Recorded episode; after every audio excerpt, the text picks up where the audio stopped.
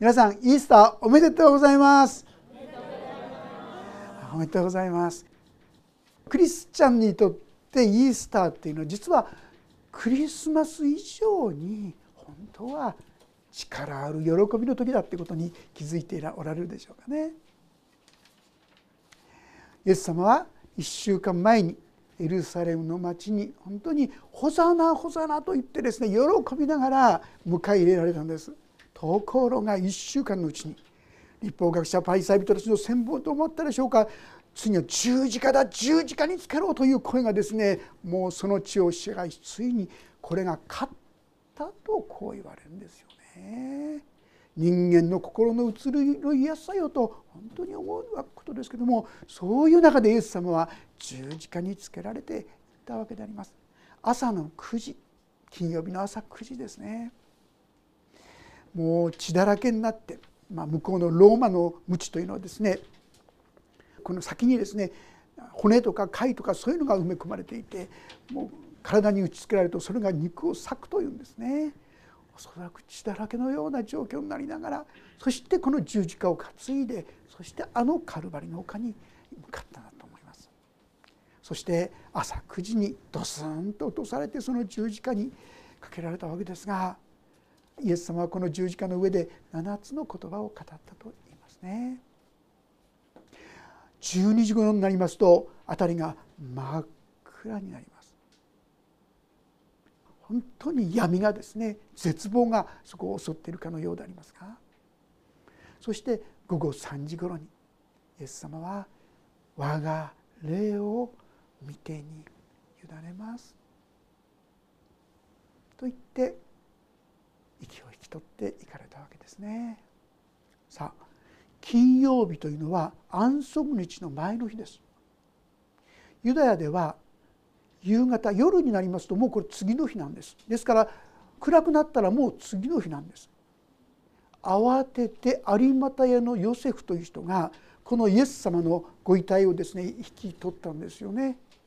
もう晒し者にずっとしておくわけにいかない有股屋のヨセフは急いで願い出てそして認められて墓にご自分の墓に葬ったわけです。そしてもうたちまちに安息日が始まりますから帰ればそこを外とですね帰っていかれたと思います。さあその様相をじっと見ていたのが女たちなんですね。ここの16章1節から読みましたけどもその1節前47節にマグダラのマリアとヨセの母マリアはイエスがどこに収まれられるかよく見ていたとこう記されていますね。彼らはこのイエス様のお墓を訪問しようと考えていたんだと思います。慌てて葬りましたからきちんとできなかった心ゆくまでですね葬ることができなかったですから安息日が明けてから行こうと思ったと思いますそのためにしっかりと見ていたこれ見つめていたなんていうふうにも言われて訳されていますけどねそして彼らは安息日が終わったとともに、まあ、夕方もう暗くなってくるとですね急いで香料を買いに行ってそしてそこで香料を持ってですねイエス様のお墓に向かったというわけであります。16章1節から読みますがさて安息日が終わったのでマグダラのマリアとヤコブの母マリアとサロメはイエスに油を塗りに行こうと思い香料を買った。そして週の初めの日の早朝日が昇った頃墓に行った。彼女たちは誰が墓の入り口から石を転がしてくれるでしょうかと話し合っていた。ところが目を上げるとその石が転がしてあるのが見えた。石は非常に大きかった。マグダラのマリアっていうのはですね7つの悪霊が追い出された人物ですよね。どんな悲惨などんな悲しい生活をしていたのかなと思いますがとにかくそういうものから解放されて何としてもイエス様にお仕えしていきたいイエス様に従っていきたい。もう外来にいる時にいろんな時にお仕えしてですね、えお世話をしておったそういう方々。イエス様が捕まってもついていきましたし十字架にかけられた時にもそこについていったんですが皆さんなんと男の弟子たちはどうしたかと言いますと ほとんどがここに居合わせなかったんじゃないかなと思いますね。ヨハネがかろうじてそばにいたかなというところ。まあ、どっちが信仰が深いのかな強いのかなとこう思わされるような場面かなと思うんですが彼女たちは何としてもこのイエス様にお近づきになりたいしせめてきちんときれいにしてそして葬りたいそう思っていたわけでしょう。ですから彼らは朝早くですねその墓に向かっていった氷を前の日に買った氷を持ってそこに向かったわけでありますが一つの問題あの墓石はどうするかっていうことは彼らの大きな課題だったんですよ。とても大きなもので女の人たちはとてもとても歯が立たない男の人が何人かかってやっと動くようなそういうものをどうしたらいいんだろうか。まあ、ある人はですねあだから無理だわ言ってもしょうがないわってここで諦めちゃうと思うんですがね女たちはそうはしなかった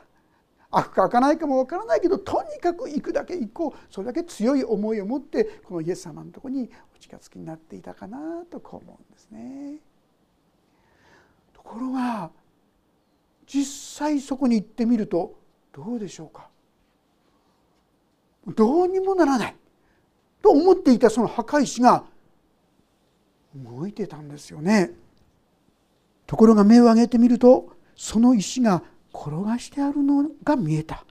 石は非常に大きかった。あんな大きな石をどうやっていろんな疑問やですねそんな思いが出てきたでしょうけども彼女たちとしてはもうとにかく一刻も早くイエス様に会いたいそういう気持ちでその墓に入っていったと思います。するとどうでしょう？5節墓の中に入ると真っ白な衣をまとった青年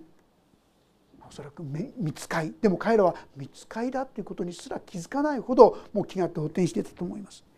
右側に座っているのが見えたので彼女たちは非常に驚いた。まあ、私もですねあのイスラエルに行かせていただいてお墓実はですねイエス様のお墓とお坊敷とか2箇所あるんですね。一つはカトリックの教会にそこにあんまり見られないんですがもう片方でいやこっちが本当の墓じゃないかって言われてるとこなんですが私そちら見させていただいたんですがそこはですね入り口入るとちょっとこう部屋があってそこにそうですね3体ぐらいでしょうかねもうちょっと入るでしょうかねこれ置けるような場所があるそういうお墓でしたからね。でそこにこの方に青年たちがいたんじゃないかと思いますね。この真っ白な衣をまとった青年が右側に座っているのが見えたので彼女たちは非常に驚いた。青年は言った驚くことはありません。あなた方は十字架につけられたナザレ人イエスを探しているのでしょう。あの方はよみがえられました。驚くような言葉が出てくるんです。自分たちが戸惑っていたそのことを見つかされたようにイエスを探しているんでしょう。その通り。そしたら「よみがえられた」えー、ここにいないのか。ここにはおられません。ご覧なさい。ここがあの方の収められていた場所です。さあ行って弟子たちとペテロに伝えなさい。イエスはあなた方より先にガリラヤへ行かれます。前に言われた通りそこでお会いできます。不思議なことをこの青年が言うわけですよね。よみがえられた。彼らとしてはこの言葉は本来なら喜びですよね。えー、本当によみがえったんですかって言いたいところですが彼女たちにとってはいよいよ疑問がいよいよ恐れや不安が深まった言葉じゃなかったの。この言葉がちっとも理解できなかったからじゃないかなと思います。実はイエス様はこれまでにも何度か弟子たちに語ってますよね。私は捕まって十字架につけられてそして死んで葬られて。でもそこからよみがえるんだということは一度じゃない。何度かイエス様のことはこのことを伝えておったんですがそのことは正直ちっとも力になってなかったまともにこれを受け止めてなかった結果としてこの驚くべき出来事は彼女たちを喜ばせなかったし力も与えなかったんです。現に8節にはこう書いてありますね。彼女たちは墓を出てそこから逃げ去った震え上がり気も動転していたからであるそして誰にも何も言わなかった恐ろしかったからである。皆さん本来はこの日は本当に喜びの日ですよね。本当に祝福の日ですよ。今私たちがこうして日曜日に礼拝をしているのはどうしてですか？実はこのことのゆえですよ。安息日は土曜日だったんです。でもイエス様が死を打ち破って立法も打ち破ってそして今よみがえった勝利を表してくださったこの日を覚えて日曜日に「ハレルヤ!」と言って私たちは礼拝を捧げているわけですよね。でも彼らにとってはそのように喜ぶこともハレルヤを出すこともできなかったんです。どうしてですか？彼らはこの神の言葉もイエス様の言葉もまたこの見つかいの言葉もまともには受け止めていなかったからです。さあ今日ご一緒に学びたいこと分かち合いたいことは実は私たちも彼らと同じではないかな。彼らは知識としてはイエス様がよみがえるということを聞いていましたし知ってもいたかもしれませんいや今目の前でこの見つかりによってよみがえりましたと言われたんですが正直そのことを真剣に受け止めてはいなかったということですよね。他人事としてああそう知識はですね私たちに力を与えないんです。そのことが自分自身の中に本当に受け止められる時にこれは喜びとなっていくんです。どうでしょうか？せっかくよみがえっているのにこの恵みが自分たちのものになってない。こういうクリスチャン生活に陥ってしまっているとは思いませんか？それはちょうどよみがえる前のまたこの状態のですね彼らの信仰とよく似ていますよね。私はそうではなくて本当にこの恵みを心の底から「ハレルヤ」と言えるそういう信仰に共に導かれていきたいそう思うんですね。さあそのために一体何が大切でありましょうか。まず第一はですね皆さんこのよみがえりというのは単なる頭の考え方の問題じゃないですよ。イエス様のことが心に残っているから私たちの中に励ましとなっていくそういう種類のものでもないですよ。ある人たちはこの肉体はから離れて霊が生きたんだなんてそんなこと言う人だっていますよ。そうではない。イエス様はその肉体が本当によみがえったんです。このことは皆さん何を意味しているか分かりますか？これはやがて私たちもこのよみがえりの命をいただくことができるということを示してくださっているんですね。初歩としてイエス様はよみがえってくださいました。皆さんだんだんとですね年を取ってきますと体が弱ってくると思いませんか？あるいはどんなに頑張っててもああ無理だできないな自分の弱さを抱えることもあるんじゃないでしょうか。そうするとだんだん希望が持てなくなってきていや難しいいやダメだ。そんなふうになりがちだと思うんですが皆さんイエス様がよみがえられたように私たちもやがてよみがえる。それはもう驚くべき栄光の姿によみがえり驚くべき祝福が私たちを包むんだということを本当に信じておられますか？受け取っておられますか？正直まして私たちが将来受けるこの恵みに比べるならばこの地上でのですね良かった悪かったそんなことはですねもう本当に取るに足らないものだとパウロが言ってますよ。もし私たちがああ私も本当にこの恵みに預かっているんだってことが分かると理解できるとそういったもろもろのですね弱さから私たちは立ち上がることができるとこういうことなんですね。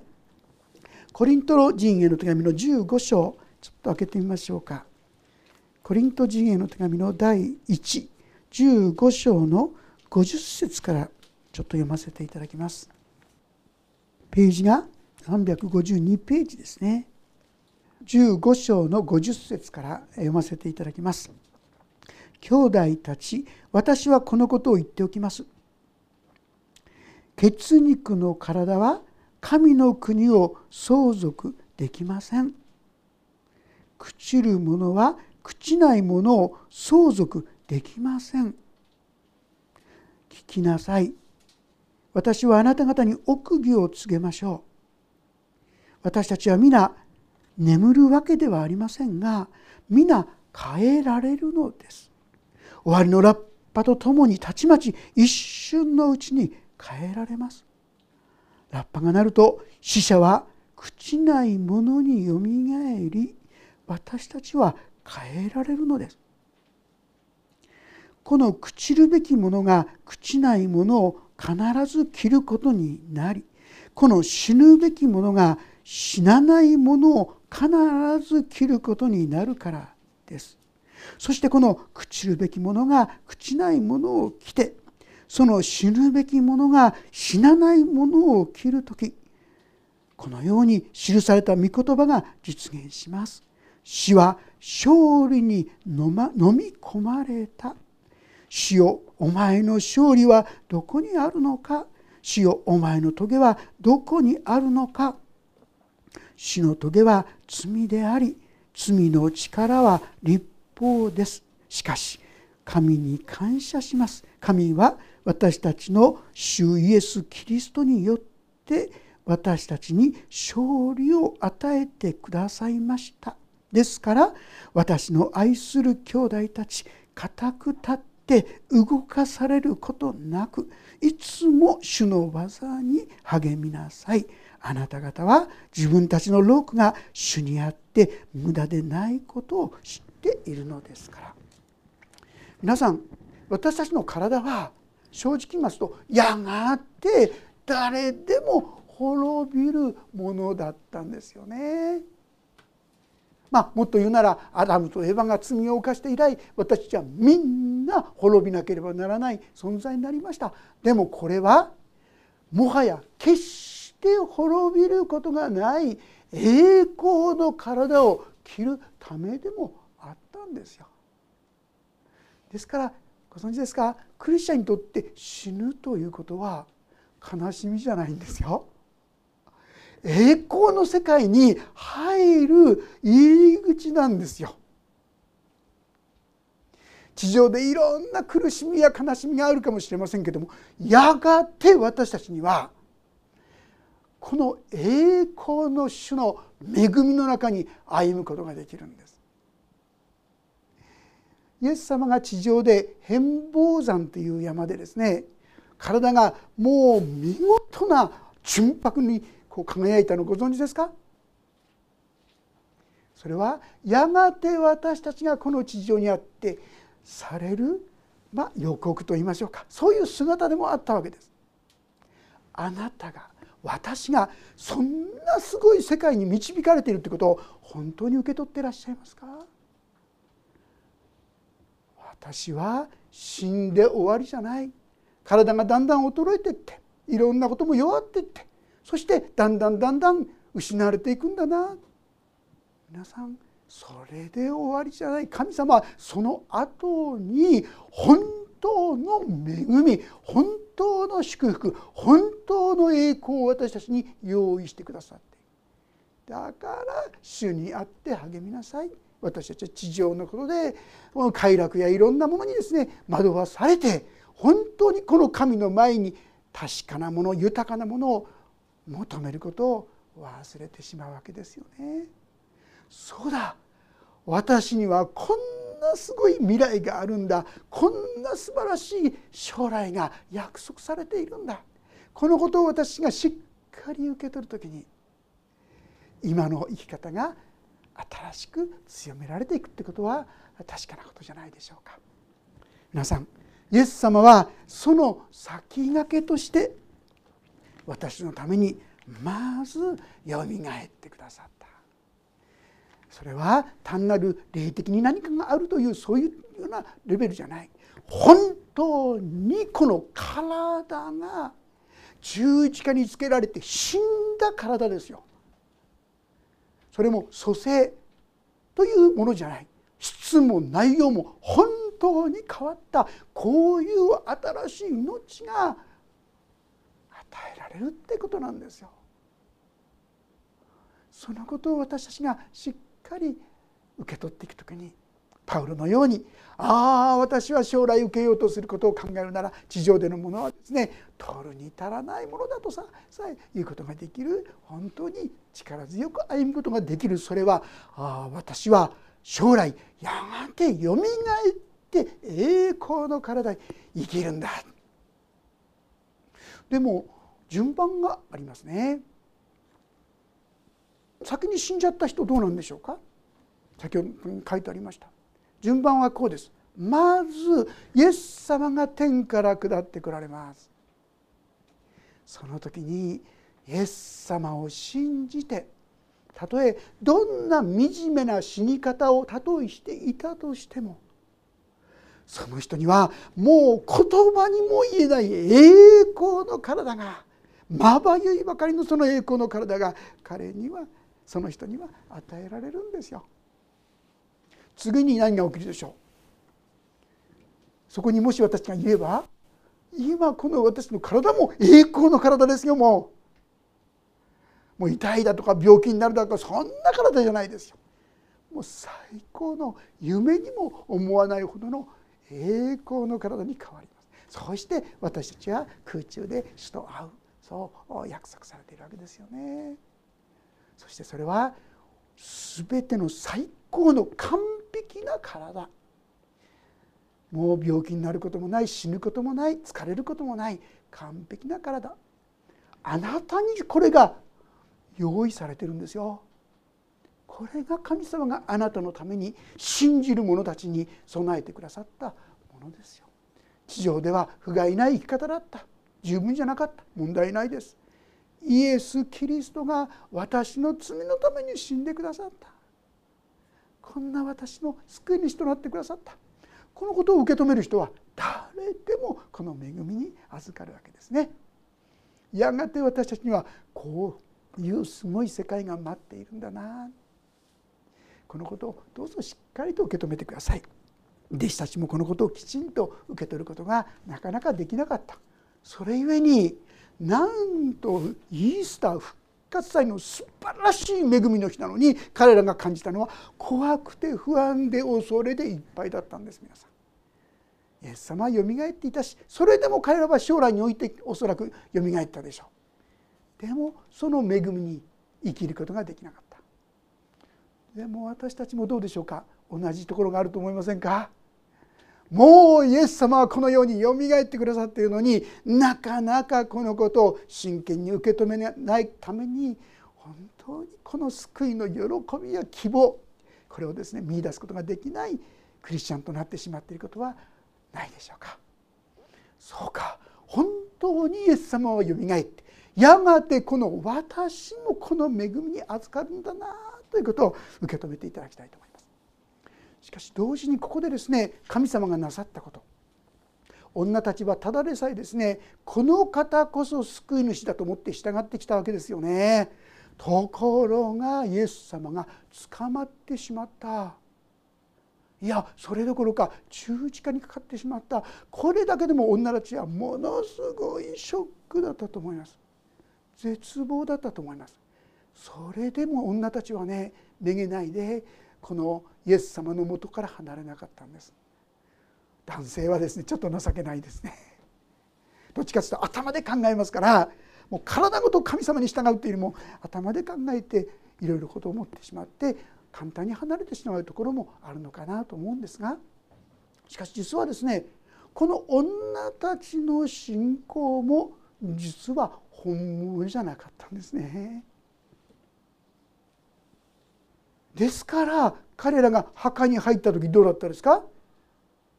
彼らはいないいないいない。ルカの福音書を読みますと「途方に暮れた」って書いてあるんです。皆さんもどうですか？いろんな場面で途方に暮れちゃってる時がないですか？それは探すべきところにイエス様を探してないからですよ。ここにはおられませんって言ってますよね。ありっこないところでイエス様がどこだどこだって探し回ってるから見つからないんですよ。そんな小さな世界にいるんじゃないんです。女たちの世界では自分の頭と自分の経験では神様とはこんなことでしょうこうでしょうああでしょう。その自分の経験や自分の理解のもとの救い主の姿。そこに当てはまらないイエス様。死んでしまったイエス様見えなくよみがえったと言われるイエス様になるともう途方に暮れちゃうんですよ。これは彼らの女たちの信仰ももう一度新しくされる必要があったってことなんですね。どういうことでしょう？自分の理性や考えに基づいたあるいは自分の力で一生懸命頑張って従ってきたこの女たちは本当に犠牲的にイエス様のためならと言っていろいろやってきたでしょうでもそこには限界があるんですよ。ちょうどペテロがですね死んでもあなたに従ってきますと言ったのにまんまと鶏が二度鳴く前に3度イエス様なんか知らないって言っちゃったのと同じように女たちの熱心も限界があるんですよ。だからもう途方に暮れてしまう。さあそして彼らが聞いたことですよね。先ほどありましたようにガイラに行きなさいと言われたそのことだけをこう伝えたんですけども実はこの後ご存知でしょうかね。ルカの福音書なんか見ますとですね弟子たちはみんなそれをですね信じなかった。信じなかった信じなかった信じなかったってなんだこりゃって思うくらいにですね弟子たちがみんな信じてないんですよ。まあ、私たちの不信仰な姿もですねよく分かってくださると思いますね。さあそういう中で彼らはそのことを伝えたんですがその言葉の中の一つがこうなんですね。さあ行って弟子たちとペテロに伝えなさい。イエスはあなた方より先にガリラヤへ行かれます。前に言われた通りそこでお会いできます。お会いできます。きりよみがえります。お会いできますってこう言ってるんですよ。でもさっき言ったように彼らは信じないので平安も来なければ喜びもないし力も出てこなかったんですよね。さあでも彼らはどうしたでしょうか？外来に行きました。弟子たち行きました。そこであのペテロたちはですねもうイエス様も死んじゃったしってわけでしょうか？外来で漁を始めるんですよね。でも全然取れないそしたらイエス様が陸からですねこっち側に入れてごらんって言ったらもうすごい153匹の大きな魚でいっぱいだったってこう書いてありますよ。ありえないことが起きたんですよ。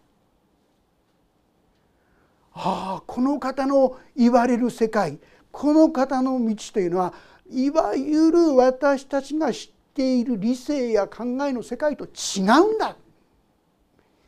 自分の経験や自分のちっちゃな頭でこれをですねこうぐちゃぐちゃぐちゃぐちゃしちゃいかんこの神の言葉をそのまま受け取ることが大事なんだってことを味わい知っていったんじゃないかなと思いますね。さらにそういう中で特にペテロに言いましたね。ペテロに「あなたは私を愛しますか?」「アガペ無条件の愛で私を愛しますか?」って言いましたね。ペテロは「フィレオ」ってできる限りを力で愛しますって答えました。もう一度イエス様は「アガペーで私愛するか?」って言いました。ペテロはもうですね失敗してますから「アガペーで愛します」なんて言えない。私はフィレオで愛しますって答えた。次に3度イエス様が聞いたのでペテロは泣き出したって言ってますよ。わかりますか？皆さん。なぜ3度で？ペテロは3度イエス様なんか知らないって言っちゃったんですよ。そして3度目今度はイエス様はアガペじゃなくてフィレオ。自分のできる力において私を愛するか。ペテロはフィレオで愛しますと答えました。イエス様は何て言ったでしょうか。私の羊を飼いなさい。あなたのその力弱い力失敗する愚かな。でもそれで使えてくればいいんだよ。そうしてこの福音はそこから始まっていった。彼らは自分の力じゃありません。失敗してこんな私でいいんですか？こんな私ですけど神様あなたにお委ねします。そんな生き方今までの熱心に頑張る力じゃなくてああその私の失敗のために弱さのためにイエス様が死んでくださったんだな。そうして解決してくださったんだな。そうして私たちにその力でいいから私に仕えてくださいと言ってくださるんだな。こんな神様の愛に触れられて彼らは新しい生き方をすることができるようになった。これは今までのような熱心の世界ではない。神が全てのことをなさるんだということを本当に知り体験し味わう生き方ですよね。神様は私たちにもですね今までのような自分の知識や知恵やそういった神様への力で従うんじゃない。ああ神にはできる。神にはどんなことでもできるのだと本当に信頼して期待して委ねてそうして神の技をしなさいよ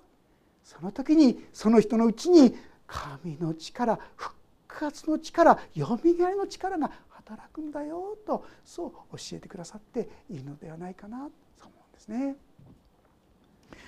私がですね印象深く覚えている一つの証ですけどもこれはあのある滝本明先生っていうんですが新城という田舎にですねふるさと伝道をしようとした人なんですけどもこの人は東京で働いてたんですが田舎に帰って仕事がなくて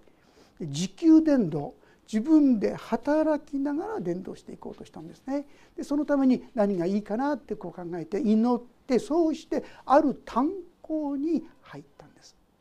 肉体仕事ですよね。でそれをやってそして日曜日には礼拝をしてっていうことを始めたようですね。で導かれてそこに行ったつもりだったんですが聞く話に言うとなんかこの会社大変な状況で 給料遅配。それも数ヶ月遅配。いやそれは困る。そのために仕事して給料もらえるつもりで来たのに給料が遅配じゃどうにもならんというわけで、えー、このご夫妻でずっと祈って祈ってですね、えー、仕事を続けたそうですが給料日になったらちゃんと出てきたんです給料が。次の月はと思ったらちゃんと次の月も出てきたんですね。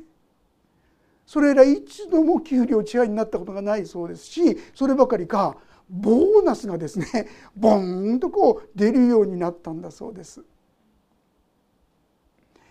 でもある時期が来てあここは離れるべきだなって導かれてそれで離れてその会社辞めた途端にその会社は傾いてしまったっていうんですね。まさに彼が入った時からその会社は黒字になったんです。そして彼が辞めた時から再び赤字に戻ってしまった第二歴代史16 5章16章という中に「神はあまねく全地を見渡しその心が主と全く一つになっているものを通して道からを表してくださるのです」と書いてあるもし私たちが本当に主の前に一つとされていく時に神様はそこに道からを表してくださる。復活の力よみがえりの力を今や私たちに誰にでも与えようとしてくださっている。でもそこはどっから来るんですか？それは信じるところからですね。でも私たちには正直言って信じる力なんかないんですよ。私ができることは不信仰な私を憐れんでください。これでいいんですね。自分の娘を治してもらおうと思ったのに癒されなかった時に信じるものならとあできるものならというのかってイエス様に言われたその人が答えた言葉「信じます。不信仰な私をお許しください」ってこう言ってるんですがさあこの人信じてるんでしょうか？信じてないんでしょうか？まあ、さっき言ったように自分できる限りとにかく信じていこうと思ってますってね。でも自分じゃ信じることもできないんですって告白じゃないでしょうか。神様は速やかにそのことに人に癒しをなしてくださいました。私たちももっとこの神様にしっかりと信頼して歩みたいと思います。今朝私がですねデーボーションで読んだ本の中にはですねイエス様の心は牢のように解けたっていう言葉が出てたんですね。はあそうか。イエス様はこの十字架のゆえにその心は牢のように解けた。彼こそ本当の孤独を知ってるんですよ。彼は全ての人から見放されただけじゃありません。神様からも本当に見放されたんです。それがイエス様です。それが牢のように解けた。彼はこの死ぬほどの悲しみと表現もしてますよ。これを全部受け切ってくださって牢のように解けるその心を持って十字架にかかってくださったそして全ての裁きを受けてくださった。そしてイエス様は全ては終わったとこう言ってくださった。今や神は私たちに復活の命よみがえりの恵みを我ら一人一人に与えんとしてくださっている。この神様の恵みに共に預かっていきたい。信じないものにならないで信じるものになりなさいとイエス様はトマスに言いました。トマスはあなたのそのこの釘跡に指入れなきゃ信じないって言いました。さあトマス触ってごらんって言いました。ここまで神様は憐れみ深いんですよ。そして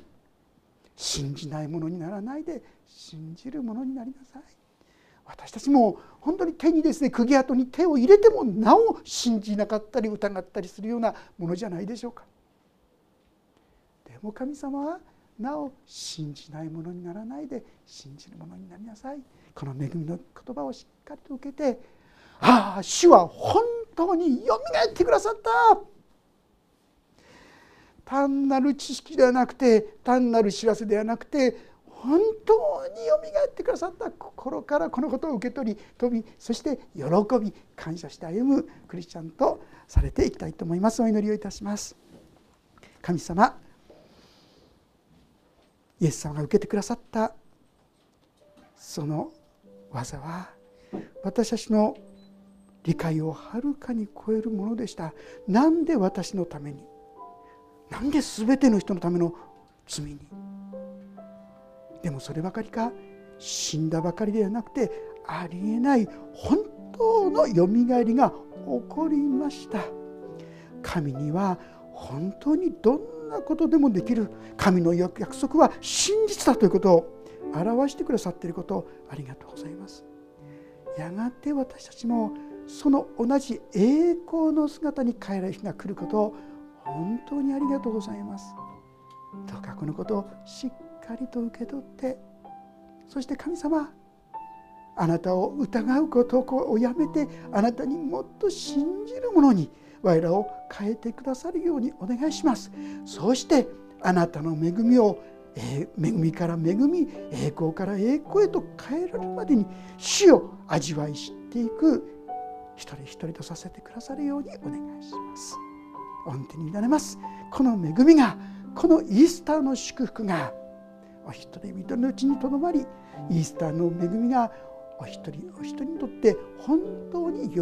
びの時となることができるようにお導きください。御手に委ねます。イエス・キリストの皆によって祈ります。アーメン。もうしばらくそれぞれに応答の祈りをお捧げください。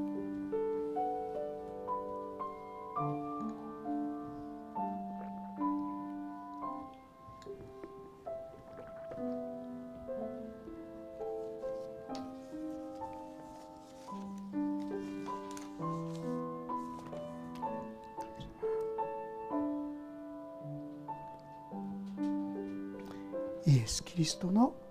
皆によって祈ります。